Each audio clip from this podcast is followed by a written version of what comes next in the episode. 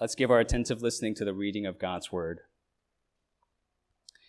Then the angel showed me the river of the water of life, bright as crystal, flowing from the throne of God and of the Lamb, through the middle of the street of the city. Also on either side of the river, the tree of life with its 12 kinds of fruit, yielding its fruit each month. The leaves of the tree were for the healing of the nations. No longer will there be anything accursed, but the throne of God and of the Lamb will be in it, and his servants will worship him. They will see his face, and his name will be on their foreheads, and night will be no more. They will need no light of lamp or sun, for the Lord God will be their light, and they will reign forever and ever. And he said to me, these words are trustworthy and true. And the Lord, the God of the spirits of the prophets, has sent his angel to show his servants what must soon take place. And behold, I am coming soon. Blessed is the one who keeps the words of the prophecy of this book. The word of the Lord. Thanks be to God. Let's pray. Gracious Heavenly Father, we thank you for gathering us to worship you, gathering not only us, but also your covenant children to hear about the good news and the gospel of Jesus Christ and how that impacts our lives, how it can even be made visible in our city. Lord, teach us your word and plant them deep in our hearts so that we would bear such fruit, so that we would see more of you in our lives, so that we would be better witnesses to you. We pray all these things in Jesus' name. Amen. We're at the end of our Revelation series. This is going to be the last sermon in our Revelation series, and probably our 42nd or 43rd sermon. We've spent most of the year 2022 working through the book of Revelation, and here we are at the end. And ironically, maybe at the beginning of the new year, right? We've come to the end of a series and the beginning of a new year. But it's really appropriate, in a sense. This last chapter of the book of Revelation, and really the last chapter of the entire canon, the whole Bible, it's really the first chapter of our eternity, the first chapter of our forever. C.S. Lewis, he took a page out of Revelation when he concluded his Chronicles of Narnia series. And in the closing of The Last Battle, these are the last words that he wrote when he wrote Narnia. It goes, and for us, this, the end of all the stories, and we can most truly say that they all lived happily ever after, but for them, it was only the beginning of the real story. All their life in this world and all their adventures in Narnia had only been the cover and the title page. Now, at last, they were beginning chapter one. Chapter one of the great story which no one on earth has read, which goes on forever, in which every chapter is better than the one before. What we see in chapter 22 of Revelation is not just the conclusion of the world, but the beginning of the new world. It's not the last chapter of this world, but chapter 1 of the world without end. It's the coming of the kingdom of God, New Jerusalem, new heaven and new earth, as we saw in chapter 21. Everything's new. Everything is just getting started. And it's a vision that therefore confirms for us what we long for so much deep down inside. New creation. Continuing existence. A world without pain, without mourning, without suffering, without disease, without death. In a world that isn't just spiritual, abstract, and elusive, but tangible and physical and palpable. We will dwell there physically in God's new creation with physically resurrected bodies doing physical stuff. We will feast. We will play. We will work. We will create. We will produce, and we will travel. And how is this possible? Because we, as we saw, God has brought this new reality to us by undoing and bringing to righteous judgment all that belonged in the old creation. Right? This world that is currently filled with all this groaning and brokenness and injustice, it will all be made right when King Jesus returns, when all becomes undone in his kingdom. In his kingdom, all of the failed dreams of this life get fulfilled. And his first coming at Christmas, which we just celebrated, was the announcement of that kingdom, the beginning of that presence here on earth. And what we see in this vision in his second coming is how he will complete that picture when he comes again. And what I want to do today is give you a more detailed summary of what we see in chapter 22 with these two big points. One, what we see in the new creation and who we see in the new creation. These two, all right? What we see in the new creation and who we see in the new creation. All right, so point number one, the what. Okay, start from verse 1, and let's work our way down. You see there's a river of the water of life, and it's flowing from the throne of God and of the Lamb, and it comes through the middle of the street of the city. And then in verse 2, you see the tree of life, and not just one, multiple trees of life on either side of the river, and it is fruit-yielding, life-giving. Do you notice here the merging of the garden language and the city language? In the beginning of creation, there was, right, only the garden.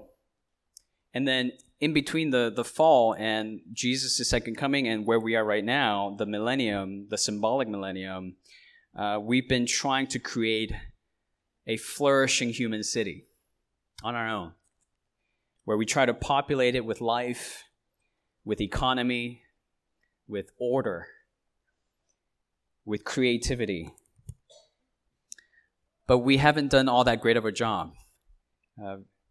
Our cities are filled with brokenness and poverty, homelessness, sickness, and disorder. But here in this new creation, we see all the beautiful things that were in the original garden now coexisting with the city of God. It's both rural and urban. It's both country and contemporary. It's both natural and technological. It's both restful and productive. It's what we really want. I don't know if you can identify with these desires, this simultaneous desire to be immersed in passionate work, to be productive, to be creative, and to be fruitful at what you do, and at the same time, wanting to break from it all. Get away from all the work and rest. Travel. And when you travel, what do? You behold the beauty of nature, of creation, of creativity. You take in things more than you put out things. And this existential inhaling, exhaling, this thing that we all need, is proven true in the new creation. I think we would all go a little crazy if all we did was intaking, vacationing, without producing, without working, without being creative, without using our gifts. And at the same time, we'll also go a little crazy if all we did was producing and being creative and working without intaking, without beholding, without rest. But in God's new creation, there's a perfect balance of each. What we take in and what we put out. This perfect balance of work and rest, creation and enjoyment, fruit-bearing and fruit-eating, which is what God really displayed for us in himself when he created the world and then rested. That's what we're entering into with God in his new creation, both his work and his rest. That's a big part of the what that we see in the new creation. And we have to take from this the very practical application that on the one hand, if this vision is true, and this is something you hope in, then this frees you from hoping in your current work, your current achievements in the present. On the other hand, this also frees you from hoping in your current rest, because let's be honest, neither our work nor our rest are complete on this side of heaven, right? The work we do, filled with thorns and thistles. The rest we strive for, incomplete, often exhausting. Right? We've all had that vacation when we come back and we're like, we need rest from that vacation. And all the more so if you're a parent, right? But see, that's what you would expect if your ultimate hope is in the kingdom of God, where you believe your truest and your deepest longings are met. Then you would know this imperfect world will never give you the most satisfying work. This imperfect world will never give you the most satisfying rest. But encountering this imperfect world will cause you to hope in the better world. The world that is to come, the world that Jesus promises to bring with him. And until then, right, your expectations are neither overly idealistic nor overly pessimistic. Because you know, all you're getting right now are just glimpses of success at work, glimpses of glory, glimpses of something good. And you also catch glimpses of true rest, glimpses of peace, glimpses of stillness and quiet. But the most completely satisfying work and the most completely satisfying rest you will only enjoy in the new heaven and the new earth. So if you don't find this at home, if you don't find this in your office, do not despair. You're not meant to find it here. You're meant to find all this in the better country, in the new heaven and the new earth. And I hope this is something that you take into account as you look forward to whatever it is ahead of you in 2023, namely not putting your hope in 2023, but in Revelation 22. That whatever comes at you this coming year, whatever the disappointment, whatever the loss, whatever the trial may be, you still have a hope that keeps you grounded, that keeps your head up, keeps your heart safe. But that can only be true to the degree that you deposit your hope, your thoughts, your heart in the coming kingdom of God, not in some earthly kingdom that you're striving to create with your hard work, with your relationships, with your money, with your possessions. Because no matter how hard you plow and sow and plant and water and repeat, you will never produce this tree of life you find in Revelation 22. You will never be able to produce that on this side of heaven. That is not yet here. And you are not the one to bring it here. It's your Savior. It's your King. It's your Lord. And He says, it is coming soon. Do you trust Him? Do you wait for Him? Do you turn to Him every day by going to Him and His promises and His word? Do you think upon the coming King? John Calvin said, we should spend our lives thinking about immortality. Do you? Do you think about immortality? Do you ponder about the true story of your life that will begin to be written, the chapter 1 of the rest of your eternity that will unfold when Jesus returns? Or are you still dwelling on your prologue, your preface, the here and now? But as we fix our eyes on Jesus and turn our eyes upon Jesus, our hearts will grow towards His kingdom every day, even as our body is wasting away, as Paul says, even as we lose our health and our wealth. Paul says the outer man is wasting away, but the inner man is being renewed day by day. How? As you remember what is to come, what is awaiting you in the future, that this hope is yours. Right?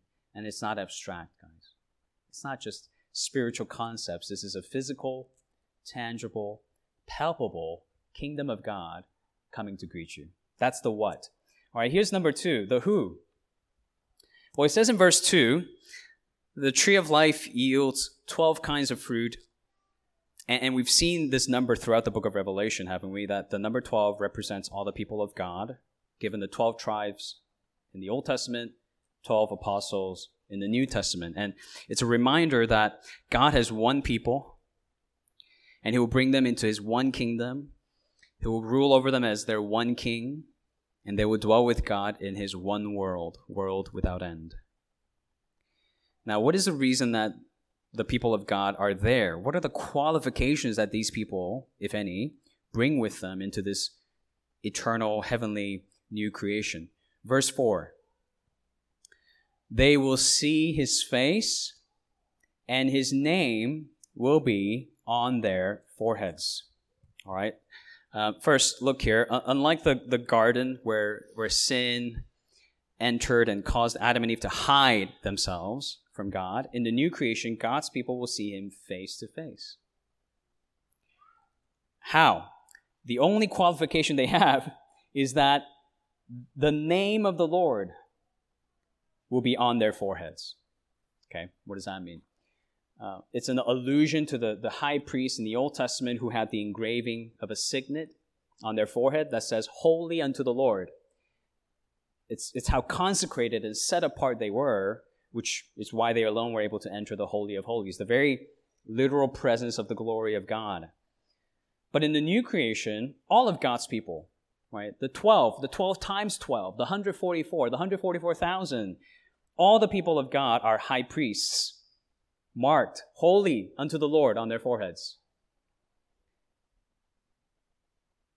Those are the who will be found in the new creation. And I know that answer doesn't really answer the question, but raises another question, because now we have to ask, okay, how am I supposed to be that? How am I supposed to be holy unto the Lord like that? Because when I look at my life, I see all that is unholy.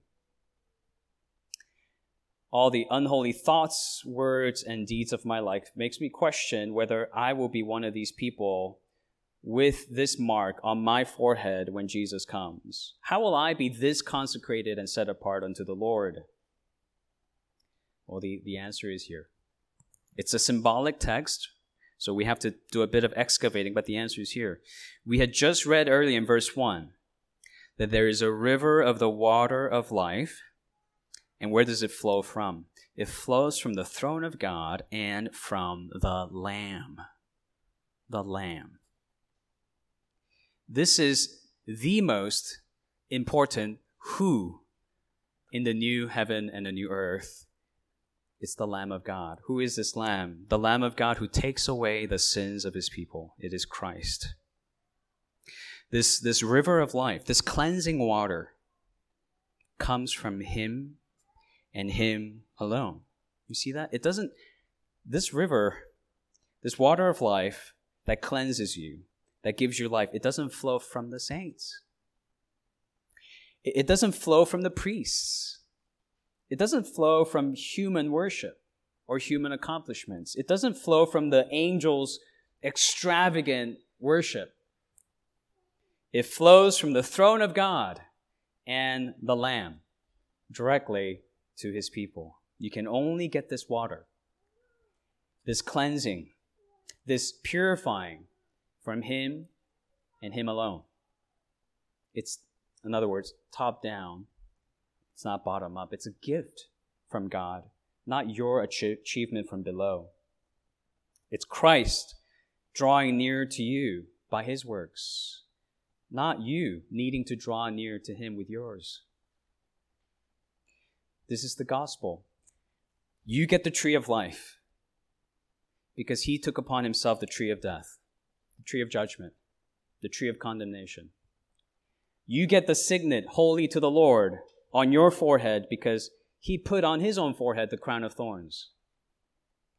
You get into his kingdom of light where there's no darkness, there's no night, because the darkness that separates sinners from the Almighty, the holy, holy, holy God, fell upon Christ at his crucifixion. In other words, in Jesus Christ, who took the tree of your death, your crown of thorns, your night of separation, you have a Savior who can make you new enough for this new creation. But you got to go to him. You must go to him and him alone. This river of life, the water of life, comes from no one else but him. he who was entitled to it all and surrendered it all for your sake, so you would get what he alone deserves. And so he says, the only thing that's left to say, come to me. Come to me. I'm all you need. The rest of this epilogue, the conclusion of this book, and really the conclusion of the whole canon, the Bible, is a simple exhortation. And it is this, come. Verse 17, take a look at verse 17. The Spirit and the bride say, come, and let the one who hears say, come. And let the one who is thirsty, come. Let the one who desires take the water of life without price. Have you come? Have you partaken of this water of life? Have you turned to Christ and Christ alone for your salvation? Here's how you know you get to be part of the who. But you got to answer this question. Do you desire this? Do you desire him? More important than asking whether you believe in him, you have to ask yourself whether you desire him. Because only those who desire him and thirst for him will be able to take this water without price. So come thirsty. Come weary. Come tired and come empty. And he will satisfy you with his water of life. That's the final exhortation to you from God in his word. Come to me and drink. And the amazing reality is that you can begin to drink from him even now as we hear the gospel, as you open up the scriptures, as you ingest his word through faith. And the more you drink from it, the more you eat of it, the more you worship according to it, you will begin to, even now, prioritize your life according to this. Even now, love and serve one another according to this. Even now, bear with one another. Forgive even your enemies according to this good news. And remind yourself, therefore, I'm a citizen of a different kingdom. I belong to a different... I'm part of the 12. I'm part of the 144. I'm a child of God now and forever. And I hope everything we do in the coming year as a church will ultimately be for this purpose, whether it's Sunday worship, community group, mercy ministry, singles ministry, all so that through these ministries, more people will press deeply into who they really are in Christ. The child of God who thirsts for the living God. And that's why we come. And that's why we invite others to come. That's why we exhort others to come and worship Jesus, discover Jesus, fall in love with Jesus, with us. So let's draw close to Jesus this year and closer to him than this past year. Practice wisdom, make some changes, commit to some new habits that may help you, but it's not because you need more self-help, it's not because you need more self-growth, self-improvement, self-manifesting, whatever that means, but it's so that you would gain more of Christ. C.S. Lewis said, all that is not eternal is eternally out of date. All that is not eternal is eternally out of date. Let's not busy ourselves with things that will be eternally outdated, but let's get more of Jesus. Let's grow more into Jesus. Let's pray. Gracious Heavenly Father, we thank you for this Lord's Day and another new day where we feed upon your new mercies that you promised us every day. We pray that one of those mercies today will be that we remember where we're headed. We remember the longing you have deposited in our hearts, the longing for your new creation, so that, Lord, our hope would not be here. Our hope would not be in how much we accomplish this year, how much money we make this year, what new relationships we will cultivate this year, but our hope would ultimately reside in your coming kingdom. Lord, may we therefore turn our eyes upon you and look more fully in your wonderful face, and let the things of this world grow strangely dim in the light of your glory, in the light of your grace. We ask all this in your Son's name. Amen.